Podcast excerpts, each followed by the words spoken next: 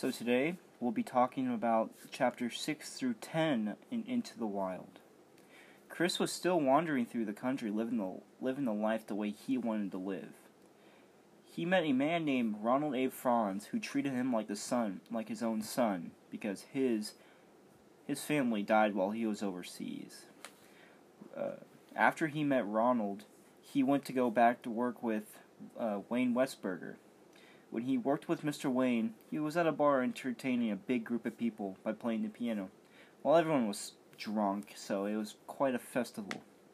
Chris continued working with Wayne for a couple more months until he embarked on his journey once again. Sam McCandless, Chris's half brother, went to Alaska to look at his brother's remains and report back to his family that Chris was dead. It was a troubled time for them because everyone loved Chris dearly. Chris went through struggles throughout these couple of chapters. He had to go through many new struggles in his in his this part of his journey. During his journey, Chris was arrested by the police while he was jumping trains. He was dangerously running low on supplies too. He was also contemplating that he may want to go home because he's having too many hardships trying to live this, but he decided to push on and and live his American dream, which is still the same. He wanted to travel America and have a journey of a journey of his life. He doesn't want to be in some office job. He wants to explore. Sucks his American dream got him killed.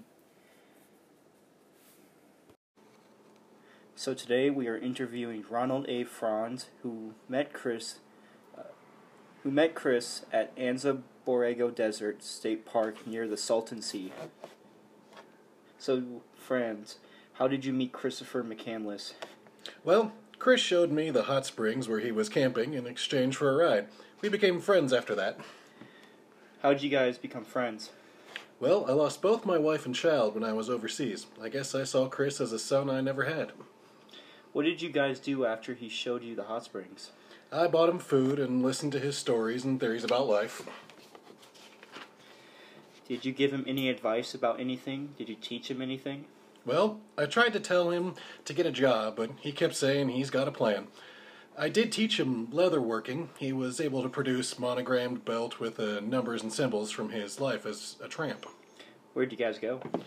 We went to San Diego to get him work. Did he find any? He said he was having a hard time finding work and he started jumping on trains. When was the last time you saw him? Last time I met him was in a small town called Colton, California. He was arrested after being caught jumping trains. I bailed him out, fed him, gave him some supplies, and helped him pack and depart for Carthage. He said he would work for Wayne Westerberg again. Well, thanks for being part of this interview.